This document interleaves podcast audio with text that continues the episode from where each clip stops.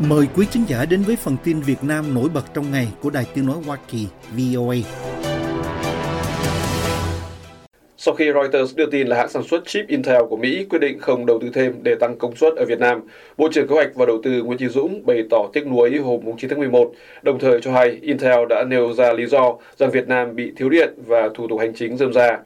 Thông tin kể trên được vị Bộ trưởng của Việt Nam chia sẻ với báo giới trong nước bên lề phiên họp của Quốc hội, Lao động VTC News và nhiều báo trong nước đưa tin. Tuy nhiên, theo Bộ trưởng Dũng, vấn đề thiếu điện chỉ là một lý do vì tình trạng đó mới chỉ xảy ra ở cục bộ một số nơi thời gian. Các báo dẫn lời ông cho hay. Ông Dũng cho rằng còn có các yếu tố khác dẫn đến việc Intel gác lại kế hoạch mở rộng đầu tư tại Việt Nam. Đó là nguyên nhân như địa chính trị, cạnh tranh giữa các quốc gia và chính sách thuế tối thiểu toàn cầu, lao động, VTC News và một số báo tương thuận. Intel có thể cân nhắc một số ưu đãi hỗ trợ từ chính phủ Việt Nam khi thuế tối thiểu toàn cầu được áp dụng vào năm 2024. Bộ trưởng Dũng hé lộ phần nào lý do quan trọng khiến Intel không tăng đầu tư ở Việt Nam. Như VOA đã đưa tin, hãng thông tấn Reuters trích dẫn hai nguồn thạo tin nhưng không muốn nêu danh tính cho hay hôm 7 tháng 11 rằng Intel đã đưa ra một quyết định hồi tháng 7. Theo đó, hãng gác lại khoản đầu tư ở Việt Nam mà nếu được thực hiện có thể tăng gần gấp đôi hoạt động của Intel ở đất nước này. Intel không bình luận về tin này, chỉ nói với Reuters rằng Việt Nam sẽ tiếp tục là một phần quan trọng trong hoạt động sản xuất toàn cầu của chúng tôi, cùng lúc nhu cầu về hàng bán dẫn tăng lên. Mặc dù vậy, bản tin của Reuters viết rằng đó là một đòn giáng mạnh vào tham vọng ngày càng lớn của Việt Nam trong ngành công nghiệp chip. Một số người ở Ba Lan đưa ra quan sát với VOA rằng có mối liên hệ giữa việc Intel quyết định vào tháng 7 không tăng đầu tư vào Việt Nam và việc cũng chính hãng này đã loan báo vào tháng 6 về khoản đầu tư lên tới 4,6 tỷ đô la vào Ba Lan. Nhiều hãng tin nước ngoài, trong đó có Reuters đưa tin hồi giữa tháng 6 rằng Intel đã chọn một địa điểm ở Wrocław, Tây Nam Ba Lan để xây nhà máy mới, chuyên lắp ráp và kiểm nghiệm chip sẽ đi vào hoạt động trong năm 2027 và tạo ra khoảng 2.000 việc làm. Như vậy, Ba Lan trở thành một trong những nước được hưởng lợi từ kế hoạch đầu tư lên tới hơn 33 tỷ đô la vào khối EU. Trong khi đó, cũng vào tháng 6, Việt Nam đã rơi vào cảnh thiếu điện nghiêm trọng, dẫn đến cắt điện luân phiên ở nhiều nơi, các báo trong nước đưa tin ở thời điểm đó, và đây có thể là một trong những yếu tố quan trọng dẫn đến quyết định của Intel theo một số nhà quan sát. Doanh nhân Trần Quốc Quân, người đã sinh sống và kinh doanh ở Ba Lan trong 35 năm, chia sẻ với VOA sự đánh giá cá nhân của ông về mức độ ổn định của nguồn cung điện ở đất nước mà ông gọi là quê hương thứ hai. Thiếu điện thì Ba Lan chưa từng tức là ngay từ cái thời ờ, Ba Lan xã chủ nghĩa cho đến bây giờ là chuyển sang ờ, thể chế mới được 34 năm rồi thì suốt cả một chiều dài lịch sử từ thời cộng sản cho đến thời dân chủ ngày nay thì Ba Lan chưa bao giờ thiếu điện. Ba Lan có thể nói là nguồn cung điện rất là ổn định. Theo ông Quân, có được điều đó là vì đất nước này nằm trong nhóm các quốc gia có lượng khai thác xuất khẩu than đá và than non nhiều nhất thế giới. Ông cho biết đôi khi có việc cắt điện để xử lý kỹ thuật như sửa đường dây hoặc bàn giao thiết bị truyền tải điện, chứ chưa bao giờ có cắt đường truyền vì thiếu điện. Vẫn doanh nhân này, người thường xuyên đi lại giữa Ba Lan và Việt Nam trong nhiều năm nay, đưa ra so sánh về mức độ quan liêu và thủ tục hành chính giữa hai nước. Ở Ba Lan thì ngay từ thời sao chủ nghĩa, cũng có những cái quan liêu hành chính, nhưng mà tôi nghĩ nó không trầm trọng như là Việt Nam trong những năm gần đây. Vừa là cảm nhận được trực tiếp, mà vừa là nghe dư luận và vừa là tiếp nhận các nguồn thông tin thì tôi thấy Việt Nam hiện nay là một trong những quốc gia mà quan liêu và thủ tục hành chính dườm già nhất. Ông Quân nêu ra các nguyên nhân của tình trạng này gồm thể chế tuyển dụng cán bộ không đúng năng lực có đồng cháu cha, cán bộ luôn tìm cách gây phiền hà để trục lợi cá nhân ở mọi cơ quan và tất cả các cấp, kể cả cấp trung ương. Đây cũng là những điều mà Trình báo chí Việt Nam đã nêu lên nhiều lần, trích dẫn các ý kiến của giới chuyên gia và người dân theo quan sát của VOA. Nhà kinh doanh Ba Lan gốc Việt có nhiều ảnh hưởng trên mạng xã hội với hàng chục nghìn người theo dõi trên Facebook đưa ra cảnh báo. Thủ tục hành chính quan liêu của Việt Nam nếu mà không có một cuộc cách mạng triệt để để cải cách nó thì khó khó thay đổi được. Thì không những là đối với lại người dân trong nước, đối với các cơ sở kinh tế trong nước, mà còn đối với lại các cái nguồn đầu tư nước ngoài. Người ta vào người ta rất là ngán thủ tục, quan liêu, hành chính, chạy giấy tờ, bao nhiêu cửa có bao nhiêu nơi trong một phóng sự hôm 22 tháng 6, hãng tin Reuters viết rằng Ba Lan đã tiến hành một chiến dịch phối hợp giữa các cơ quan chính phủ và thành phố Wrocław, thành phố lớn thứ ba của đất nước, để thuyết phục Intel. Nỗ lực của Ba Lan kéo dài gần 2 năm, từ tháng 7 năm 2021. Các quan chức của chính phủ và thành phố thực hiện nhiều cuộc gặp trong thời gian đó với Intel.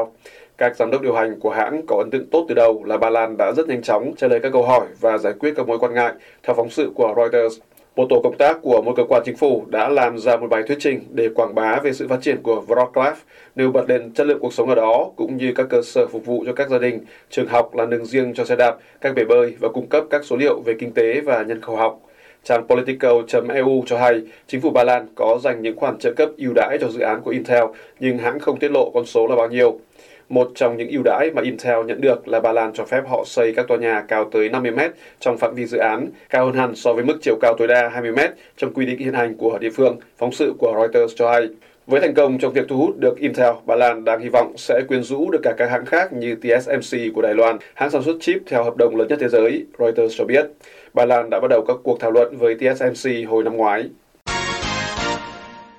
Ông Phạm Nhật Vượng, chủ tập đoàn Vingroup và là người giàu nhất Việt Nam, vừa tương kiến một trong những người giàu nhất Ấn Độ để thảo luận về cơ hội đầu tư trong bối cảnh hãng xe điện VinFast của ông đang muốn khuếch trương ở thị trường đông dân nhất thế giới. Ông Vượng đã gặp ông Gautam adami nhà sáng lập và là chủ tịch tập đoàn đa quốc gia Adani, chuyên về phát triển và vận hành cảng tại trụ sở của Adani ở thành phố Ahmedabad, bang Gujarat hôm 8 tháng 11, báo chí trong nước đưa tin. Vingroup và ông Adani đều cho biết cuộc gặp này là để hai tỷ phú bàn cơ hội hợp tác ở Việt Nam và Ấn Độ. Sau cuộc gặp, ông Adani đã đăng một bức ảnh chụp chung với ông Vượng trên X và ca ngợi ông Vượng như sau. Tôi thực sự được hành trình khởi nghiệp của nhà lãnh đạo có tầm nhìn này truyền cảm hứng. Từ kinh doanh mì ăn liền đến sản xuất nhiều loại xe điện và giải pháp pin tiên tiến cho sứ mạng di chuyển xanh toàn cầu, tất cả thành công đều đạt được trong thời gian kỷ lục. Xe điện VinFast của ông Vượng hiện đang có mặt ở các thị trường Việt Nam, Bắc Mỹ, bao gồm Mỹ, Canada và châu Âu, bao gồm Pháp, Hà Lan, Đức. Tuy nhiên, ngoài thị trường trong nước, xe VinFast đang rất chật vật tìm chỗ đứng cho mình ở các thị trường khác. VinFast đã công bố chiến lược xâm nhập vào các thị trường mới như Ấn Độ, Trung Đông, Đông Nam Á, trong đó có Indonesia và Malaysia. Theo tạp chí Autocar India của Ấn Độ, thì VinFast đang tính mua lại nhà máy của Ford tại Chennai, thành phố lớn nhất tại miền Nam Ấn Độ thuộc bang Tamil Nadu. Đây là bước đi hướng tới tổ chức sản xuất xe điện ngay tại Ấn Độ thay vì nhập khẩu từ Việt Nam, giống như VinFast đã từng làm ở thị trường Mỹ. Nhà máy này có công suất 210.000 xe một năm, cùng với hệ thống hạ tầng và nhân lực có trình độ có sẵn gần các cảng biển và thị trường tiêu thụ, giúp VinFast nhanh chóng thiết lập sự hiện diện ở thị trường Ấn Độ. Ngoài ra, VinFast cũng bắt đầu tuyển dụng nhân sự cho văn phòng Ấn Độ của hãng ở thành phố Gurgaon, bang Haryana và sẽ bắt đầu triển khai bán hàng ở quốc gia này vào năm sau với ba mẫu xe điện. Tờ Economic Times của Ấn Độ đưa tin hồi đầu tháng trước Lãnh đạo VinFast cũng đã có cuộc gặp với 25 nhà bán lẻ ô tô tại Ấn Độ để bàn về việc mở đại lý. Với khối tài sản khoảng 52,3 tỷ đô la Mỹ, ông Adani là người giàu thứ hai của Ấn Độ và xếp hạng 24 thế giới theo ước tính của Fox. Còn ông Vượng hiện là người giàu xếp thứ 614 thế giới với giá trị tài sản 4,5 tỷ đô la. Một chuyến bay bị hoãn lại ở sân bay Đà Nẵng vào tối mùng 7 tháng 11 do hai người đàn ông đùa giận với nhau, đề cập đến súng trong hành lý và một trong hai người đàn ông là trung tá công an, thanh niên tuổi trẻ lao động và nhiều báo khác đưa tin. Riêng thanh niên cho hay hôm mùng 9 tháng 11 rằng nhà chức trách xác định danh tính của hai người gây ra vụ việc là Nguyễn Đức Trọng 30 tuổi và Lê Xuân Quang 40 tuổi, đều là người của tỉnh Thái Bình. Ông Lê Xuân Quang có được viết tắt là LXQ trong các bài báo của tuổi trẻ lao động vân vân là trung tá phó trưởng phòng an ninh mạng thuộc công an tỉnh Thái Bình theo các bản tin trong nước. Tin cho hay là vụ việc đã xảy ra trên chuyến bay số hiệu VN186 mà theo lịch bay thường lệ, máy bay xuất phát lúc 19 giờ 25 phút đi từ Đà Nẵng đến Hà Nội. Tuy nhiên, vào buổi tối mùng 7 tháng 11, hai hành khách có tên nêu trên đã đùa giỡn với nhau là họ cất súng ở trong hành lý khi lên máy bay, bị tiếp viên nghe thấy, dẫn đến chuyến bay phải dừng khẩn cấp các báo tường thuật. Cơ trưởng đã yêu cầu an ninh hỗ trợ, đồng thời quyết định từ chối vận chuyển hai vị khách đó và lập biên bản về vụ việc, các bản tin cho hay. Lực lượng an ninh trật tự của sân bay Đà Nẵng đã triển khai đến hiện trường, áp giải hai hành khách rời máy bay. Ngoài ra, họ cũng đưa toàn bộ hành khách và hành lý sách tay trên máy bay vào lại nhà ga và tái kiểm tra an ninh. Toàn bộ máy bay cũng được kiểm tra lại theo các báo trong nước. Phải đến 22 giờ đêm mùng 7 tháng 11, máy bay mới lên đường đi từ Đà Nẵng đến Hà Nội. Riêng hai vị hành khách gây ra rắc rối bị đưa về phòng trực ban an ninh hàng không. Qua lục soát người hành lý sách tay, nhà chức trách không phát hiện súng, hàng nguy hiểm hay chất cấm chất nổ. Theo quan sát của VOA, trên mạng xã hội, nhiều người chê trách và bày tỏ bức xúc về sự hiểu biết pháp luật, ý thức và trách nhiệm của viên trung tá công an. Viên công an này và vị hành khách cùng đùa cợt với ông hiện đối diện với khoản phạt và bồi thường thiệt hại cho hãng hàng không có thể lên đến cả trăm triệu đồng theo tìm hiểu của VOA. Một nghị định năm 2018 của chính phủ Việt Nam có các điều khoản nói rằng người cung cấp thông tin thất thiệt về súng đạn, bom mìn, vật liệu nổ, vân vân gây ảnh hưởng đến hoạt động của hàng không dân dụng, tùy theo mức độ nghiêm trọng sẽ bị phạt tiền từ 3 triệu đồng đến 20 triệu đồng, chưa kể phải đền bù thiệt hại do phía hàng không chứng minh bằng các hóa đơn chứng từ hợp lệ.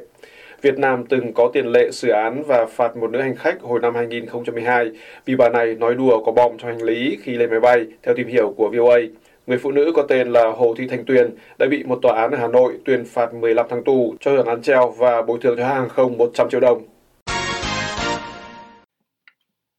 Chủ tịch Việt Nam Võ Văn Thưởng cùng phu nhân sẽ tới Mỹ vào ngày 14 tháng 11 trong chuyến công du 4 ngày để tham dự thượng đỉnh APEC ở San Francisco cũng như có các hoạt động song phương với Mỹ, phát ngôn nhân Bộ Ngoại giao Việt Nam cho biết.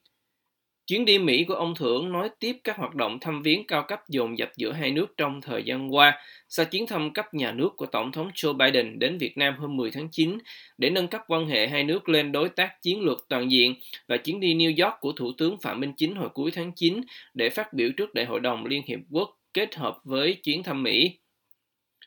Theo lịch trình được bà Phạm Thu Hằng, phát ngôn nhân Bộ Ngoại giao, công bố tại buổi họp báo thường kỳ chiều ngày 9 tháng 11, ông Thưởng sẽ tham dự hội nghị cấp cao APEC, đối thoại giữa các nhà lãnh đạo APEC và Hội đồng Tư vấn Kinh doanh APEC, phát biểu tại hội nghị thượng đỉnh doanh nghiệp APEC và tiếp xúc song phương với lãnh đạo các nước bên lề hội nghị. Ông Thưởng sẽ phát biểu vào ngày đầu tiên của hội nghị thượng đỉnh doanh nghiệp APEC vào ngày 15 tháng 11 bên cạnh Thủ tướng Thái Lan, Tổng thống các nước Hàn Quốc, Chile, Philippines, Peru, Thống đốc California Gavin Newsom, cựu Ngoại trưởng Mỹ Condoleezza Rice và CEO của các tập đoàn công nghệ Mỹ như Uber và Microsoft. Với chủ đề kiến tạo tương lai tự cường và bền vững cho tất cả mọi người, Thượng đỉnh APEC năm nay tập trung vào các chủ đề như kết nối, đổi mới sáng tạo và bao trùm cho tất cả mọi người.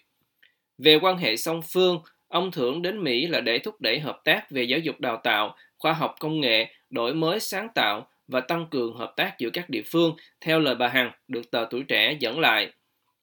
Bà Hằng nói các hoạt động này là nhằm triển khai các thỏa thuận hợp tác giữa hai nước đã được ký kết trong khuôn khổ chuyến thăm Việt Nam của Tổng thống Biden hồi tháng 9. Đây là chuyến thăm Mỹ đầu tiên của ông Thưởng trên cương vị nguyên thủ Việt Nam. Ông Thưởng từng tiếp xúc với ông Biden ở Hà Nội và được ông Biden mời đến Mỹ dự hội nghị APEC. Năm nay cũng tròn 30 năm hội nghị cấp cao APEC đầu tiên diễn ra vào năm 1993. Dự kiến Chủ tịch Trung Quốc Tập Cận Bình sẽ tham dự hội nghị và có cuộc gặp mặt đối mặt đầu tiên rất được chờ đợi với Tổng thống Joe Biden kể từ khi ông Biden vào Nhà Trắng. Hiện chưa rõ liệu ông Thưởng có tiếp xúc song phương với ông Biden và ông Tập bên lề hội nghị hay không. San Francisco cũng là nơi đặt lãnh sự quán Việt Nam cơ quan đại diện ngoại giao duy nhất của chính quyền Việt Nam ở bờ Tây nước Mỹ và từng chứng kiến các cuộc biểu tình chống đối của người Việt ở Mỹ nhân chuyến thăm của các lãnh đạo Cộng sản Việt Nam đến Mỹ.